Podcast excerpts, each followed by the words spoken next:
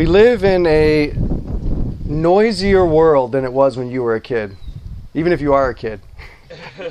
it's getting noisier and louder. There's more noise, there's more of it. You know, uh, you ever wonder why Donald Trump ran for president? Right? There, there's a, a number of uh, versions of this story, but let me just share one with you that I think is kind of interesting. One version of what motivated his candidacy was that uh, his, the serene and tranquil ambiance of his Mar-a-Lago resort was constantly being disrupted by air traffic overhead. And he had, he had been filing lawsuit after lawsuit with the Palm Beach County for over 20 years. He was engaged in a legal battle trying to get them to change the path of the airplanes. And do you know that after six days, six days after he was elected, uh, the FAA decided that they would uh, reroute those flights, and uh, he dropped all of his lawsuits. so one version of the story of how President Trump came to run for office was that he just wanted some quiet in this very noisy world. The National Park Service has been measuring the acoustics of the American outdoors, and they have discovered that every 30 years, noise pollution doubles or triples. That is just the ambient sound gets twice as loud or more every 30 years. Here's some examples of what we've been observing. Back in 1968, uh, sound technicians who would go out into nature and try to record an hour of uninterrupted natural sound. Just one hour. And in 1968, it would take him 15 hours of recording time to get that, to piece together that one hour. Now it takes, guess how much? 2,000 hours to piece together one hour of uninterrupted natural sound. Here's another interesting statistic. I've got loads of these. These are just the two my two favorites. Here's another one. So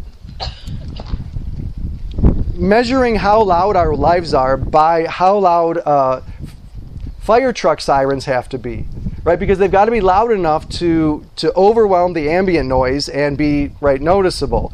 So when they were first coming out back in 1912, they were about 90 decibels when measured from about 10 feet away. In 1974, they were 114 decibels. Think, okay, that it, today they're 123 decibels from that same distance. Now, I don't really understand like sound tech and stuff, so I had to. Uh, but I know Brian's mentioned enough about this stuff to me that I had to research this briefly.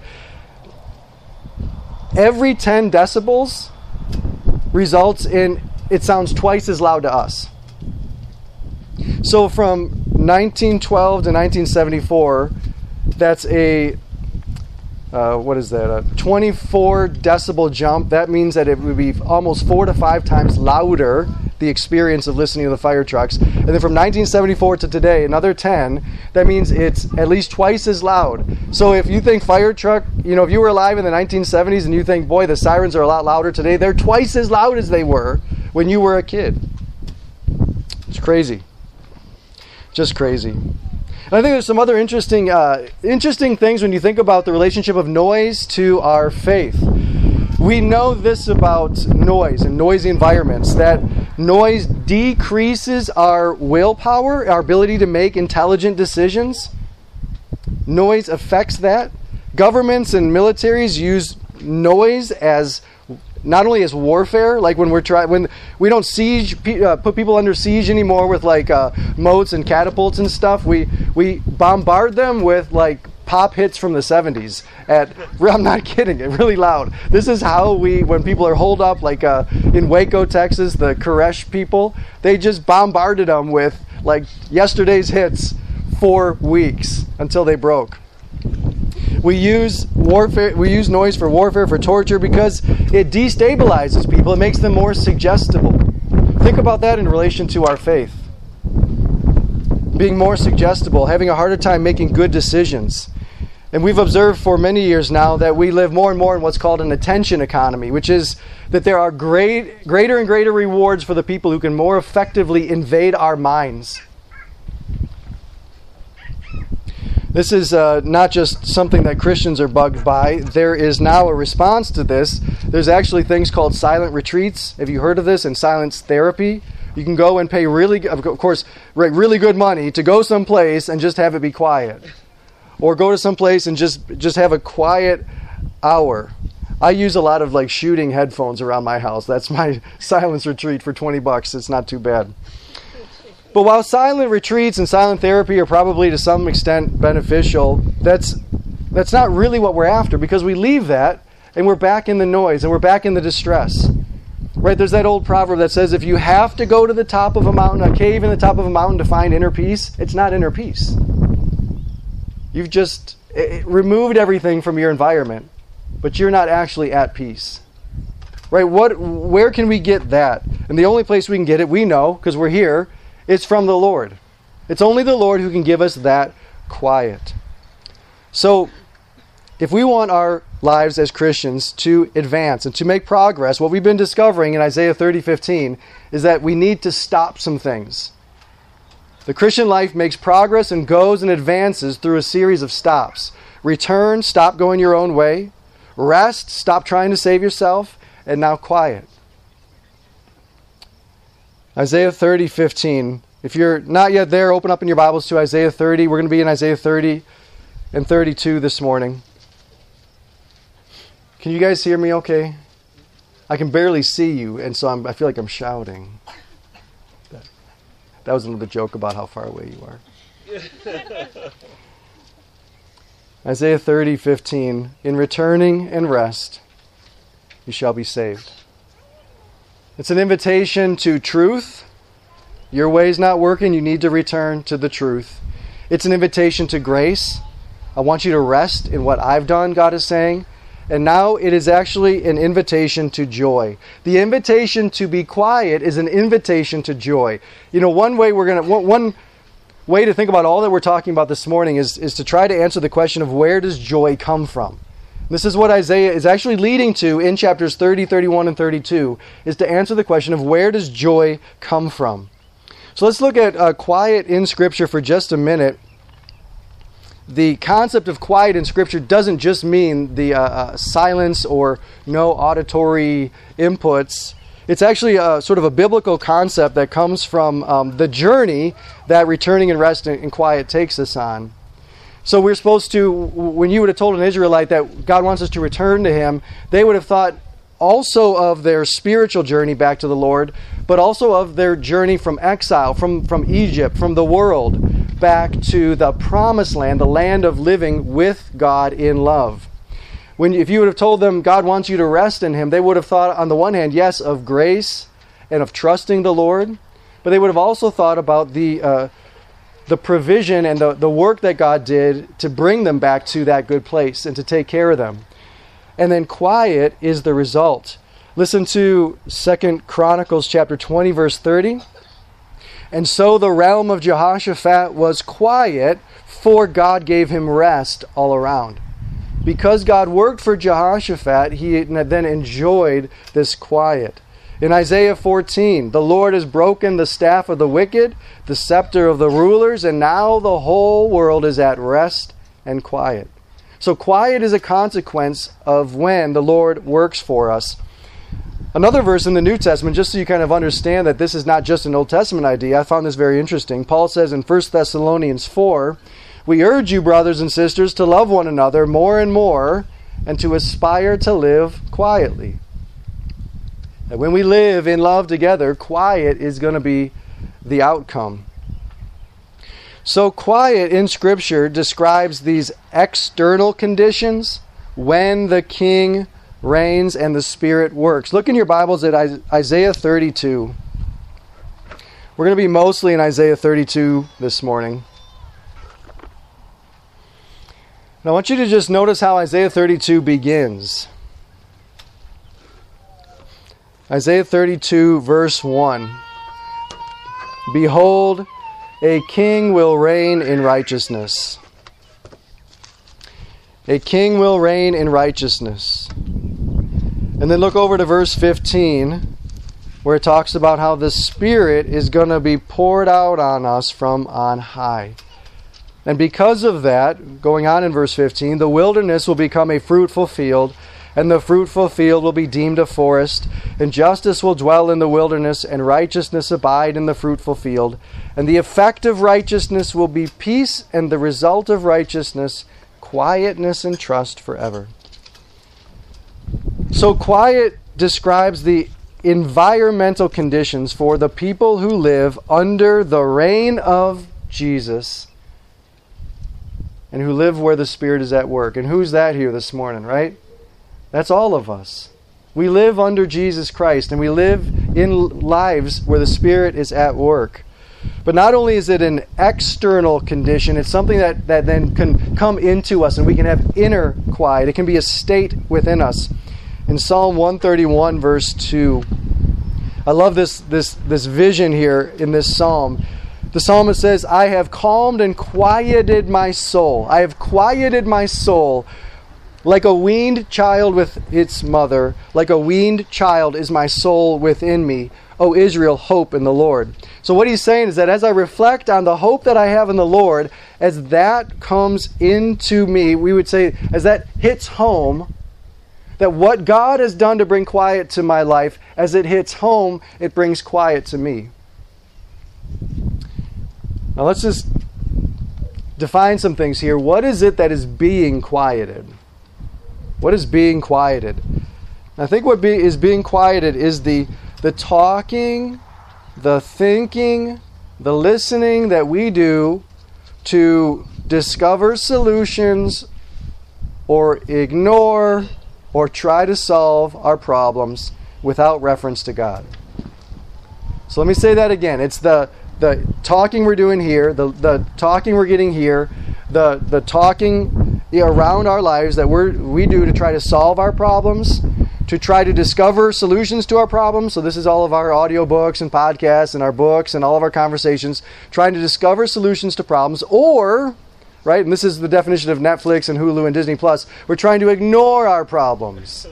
Right? We're trying to set them aside. And doing that all without reference to the Lord. So that's what we're trying to quiet. You know, for some people, this would be experienced as worry, anxiety. And for other people, it's experienced as optimism or research and planning. Let's tackle this. Let's figure it out. Let's work through it. That's what we're trying to quiet.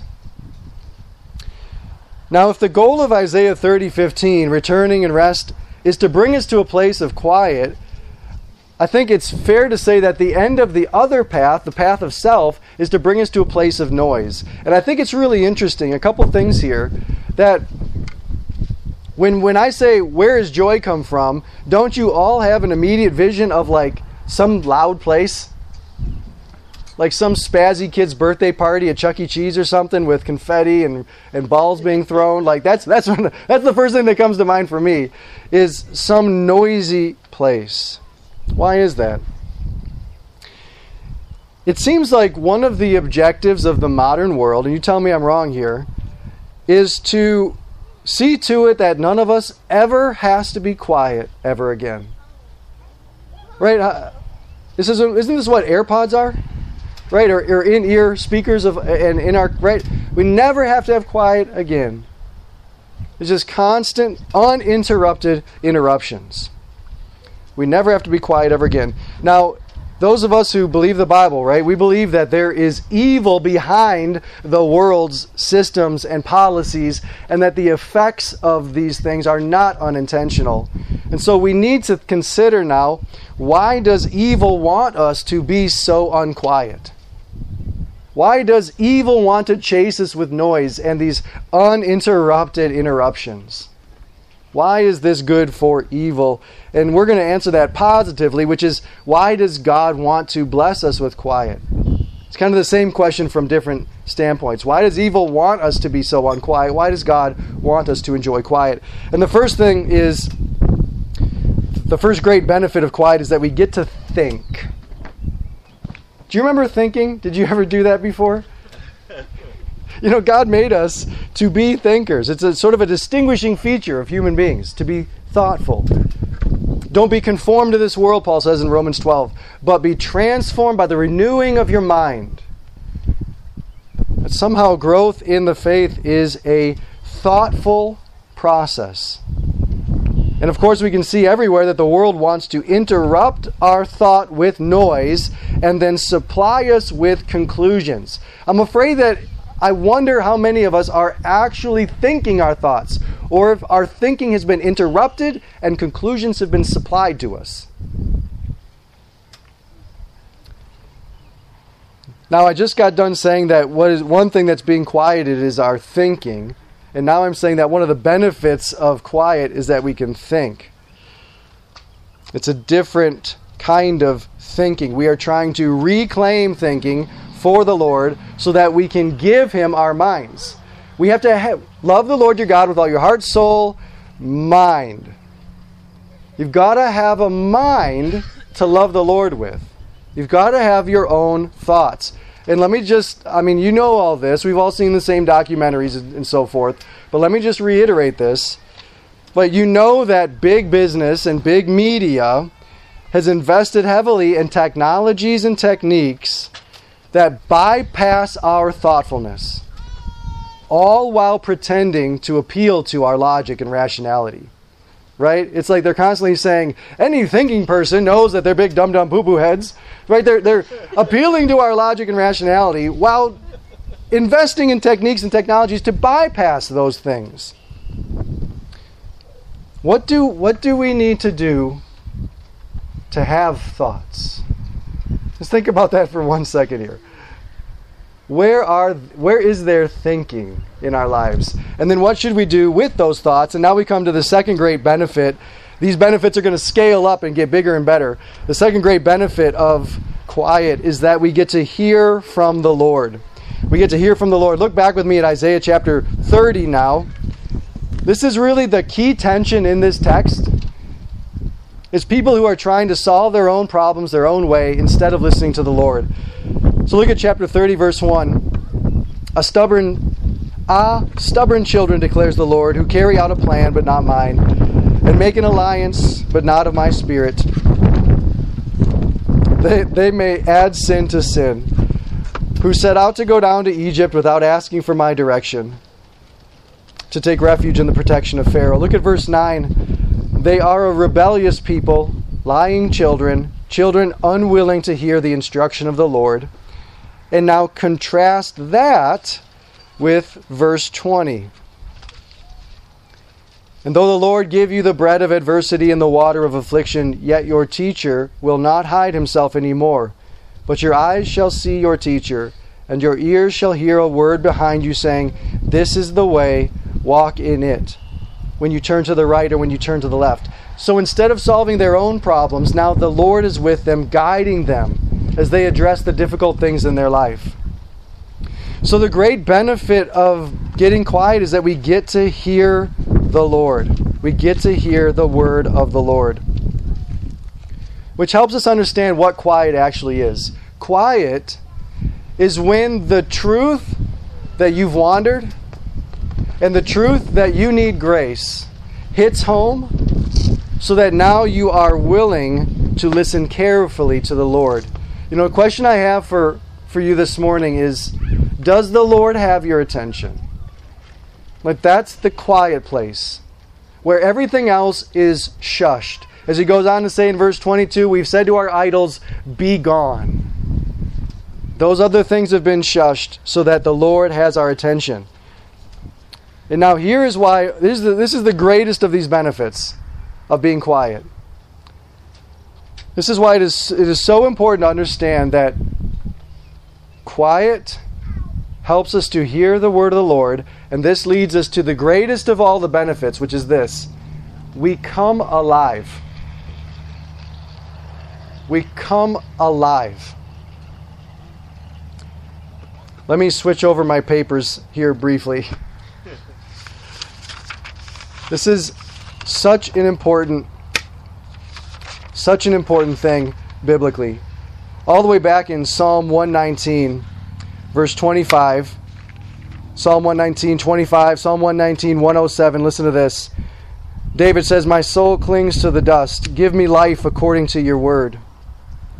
I am severely afflicted. Give me life according to your word. If you feel like you're in the dust, if you feel like you're afflicted, if there are areas of your life that feel that way, the way for them to be made alive is through the word of God. Jesus says this exact same thing a thousand years later when he's duking it out with Satan, and Satan is telling him, Jesus, solve your own problems. You haven't eaten or drank anything for 40 days. Here, turn these rocks into bread. You take care of your problems. You just, you can do this, Jesus. You can handle it. And Jesus says what? He says, people can't live by bread alone, but by every word that proceeds from the mouth of God. He's saying that all the life that we get from bread, from sandwiches, from all that we eat and drink, is nothing compared to the life that we get from the Word of God. Peter says this in John 6. He says to Jesus and to the disciples, Jesus, where else are we going to go? You have the words of life. Paul says the same thing. John says the same thing. King David, uh, 3,000 years ago, says it. Jesus says it about himself. Peter, Paul, and John all say it about Jesus that the Word is the thing that each one of us needs to actually live and to live the life that God has made us to live. We're talking about life. All through Scripture, there's this idea, whether it's in the Psalms, whether it's in Jesus' teaching, whether it's in Paul's writings, that the Word of God is like a seed that gets planted in us and it produces all the good things that we wish were true of us. It all depends on the Word. And now look with me at chapter 32 of Isaiah again.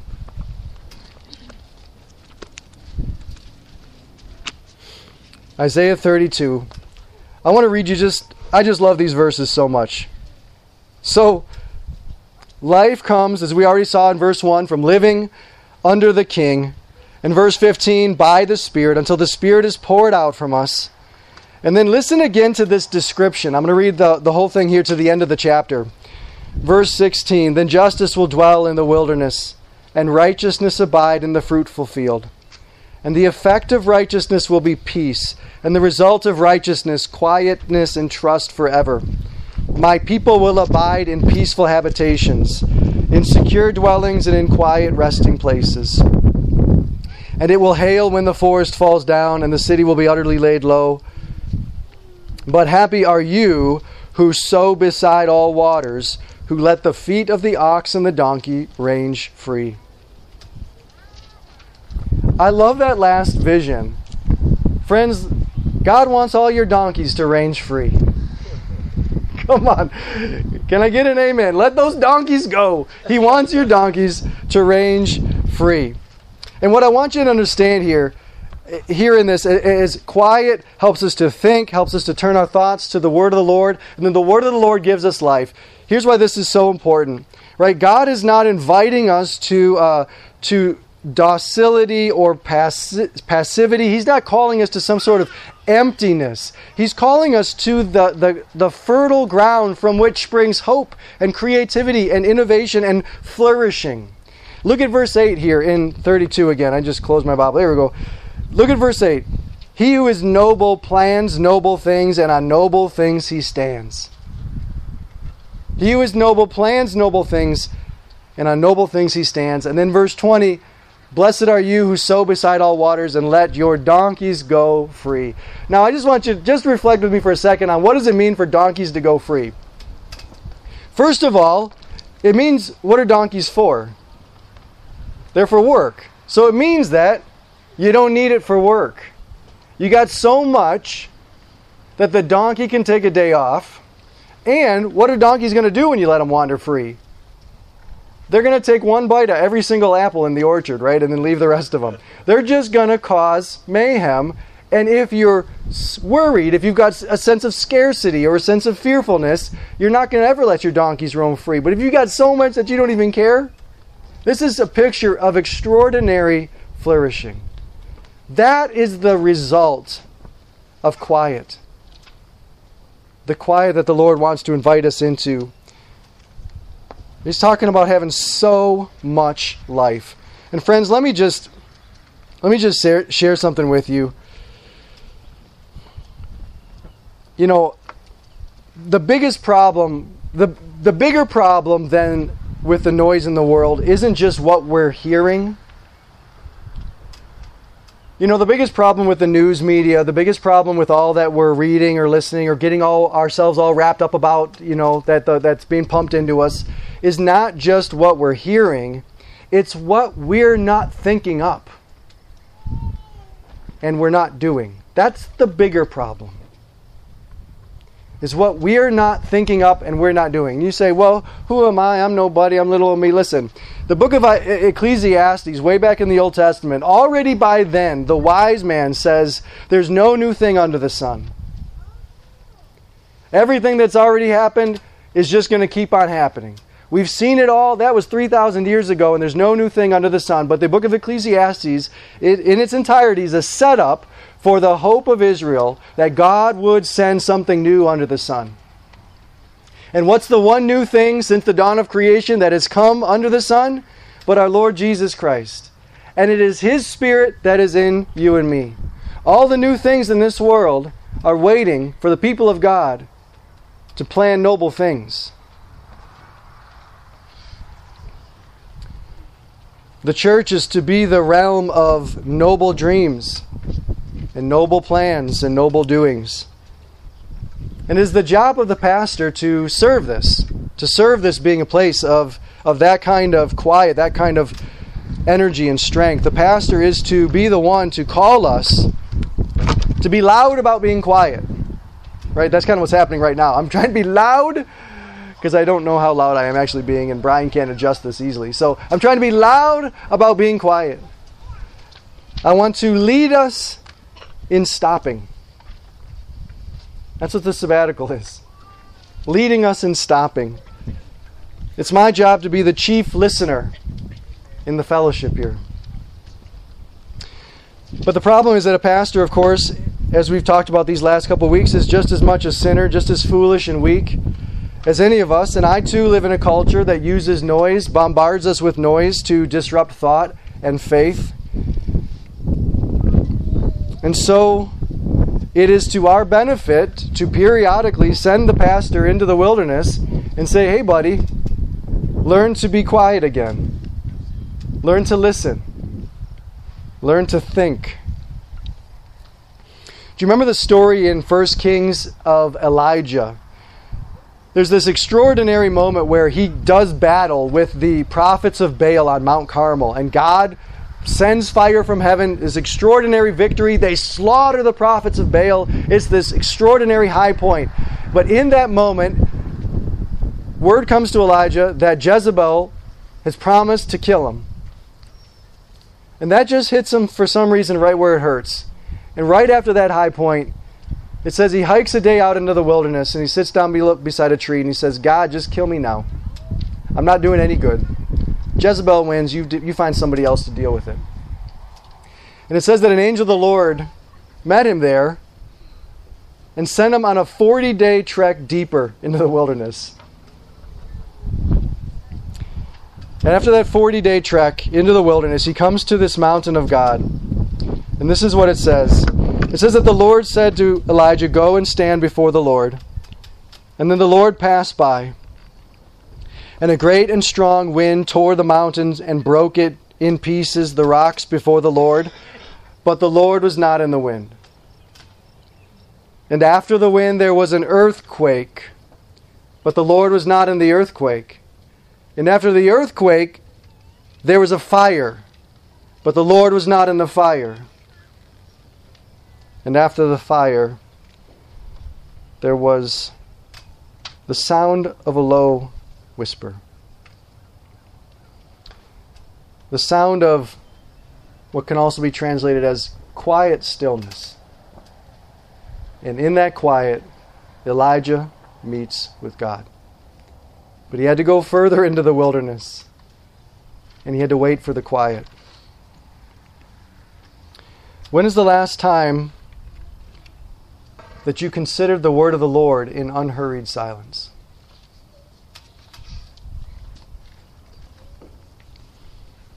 I don't know about you, but so often I feel like, God, how come you're not speaking to me? God, I want to hear from you. Well, Isaiah 30, 15 says, Now hang on. I think that is related to you listening, and I think that might be related to being quiet. So let's just talk briefly about what quietness involves for all of us. Here's what quietness involves stop. Again, stop solving your problems. Stop all of the talking and the thinking and the planning and, and all that we're doing without reference to the Lord. You know, the problem with our problem solving is this we are just limited. We're limited. And so all of our solutions are going to have limitations that keep them from being the kind of solution that doesn't cause more problems. I'm good at those ones. You're good at those ones. But we need solutions that actually deal with the problem, and it is only our Maker who knows all that can provide holistic solutions to our life. We need Him involved in our problem solving. What's Proverbs 3, 5, and 6? Some of you guys know this, right? Trust in the Lord with all your heart and do not lean on your own understanding. In all your ways, acknowledge Him, and He will direct your path. So stop doing life without the Lord and start listening. This is the one to whom I will look, the Lord says in Isaiah 66, the one who trembles at my word. You remember we talked about that phrase a couple weeks ago, the one who is afraid to live without the word of God. If that describes anybody in this world, it should describe a Bible church constituency, right? We're the ones who are afraid to live without the word of God. I don't want to do it, God. I don't trust myself. I know my limits. I need the word of the Lord. So let me encourage you to consult Scripture, to listen to the Word of God, to reflect on the Bible. 1 Peter chapter 2, verse 2, Peter says, uh, to be like, uh, to desire the sincere milk of the Word, to be like a newborn babe who longs for that nourishment so that you can grow by doing that to be like that hungry baby. Here's a here's a pro tip as we enter into the summer months. Prioritize the Sunday gathering, right? At least to come here and to submit yourself to the Word of God. We've got a, a great crew of guys coming to preach through the book of First John for this summer. We're going to be meditating on First John as a church through this summer. And I'm really excited for you to hear these guys. They've been all trained by the guy who, who I look to for training now in my pastorate. So they're coming here. Let me strongly encourage you to prioritize the Sunday gathering. And let me also put a pin in this, uh, the Bible study that Brian is going to be leading. I mean, what a great opportunity to meditate on one of the most powerful chapters in the Bible. Together with God's people, to make space in your life and in your mind for the Word of God. And then, lastly, friends, this isn't even really like a thing to do, but let the word of Christ dwell in you richly. Right? Let those noble things come out, those noble plans and those noble doings. Let the word of the Lord dwell in you richly, so that you may be like that tree planted by the streams of water that yields its fruit in its season, and its leaf does not wither. In all that you do, you may prosper. So as we head into summer, summer, yay, time for fun, time for good times, let me just ask again, where does joy come from? Do you know? Where does joy come from? You know who knows though? The Lord knows. Psalm 16:11 You have made known to us the path of life. In your presence is fullness of joy, and at your right hand are pleasures forevermore. And so, friends, let me encourage you as I close to return and rest and be saved, and to be quiet and trust the Lord that He may give you His strength. And then in that verse, you may remember it says, But they were unwilling. They were unwilling to stop going their own way. And so that's the question for us today. Are we willing to stop? Let's pray.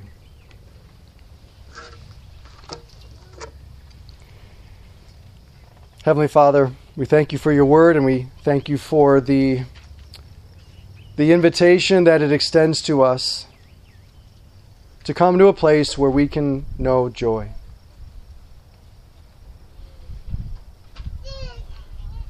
Lord, we, we want that.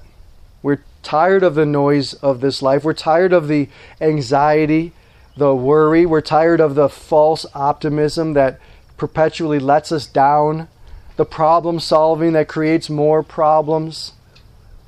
Lord, we, we need you in our lives. We need your voice guiding us, saying, Go to the right and go to the left. We need you to be our teacher. We're tired of our idols. We say to them, Be gone. And so, Lord, would you, would you raise up within us this longing that we, like newborn babes, who long for this life, who long for that nourishment, who long for that fruitfulness, Lord, would you give us that, that heart, that longing? Lord, we ask that you would watch over this word today, that it would truly dwell in us richly. In Jesus' name, amen.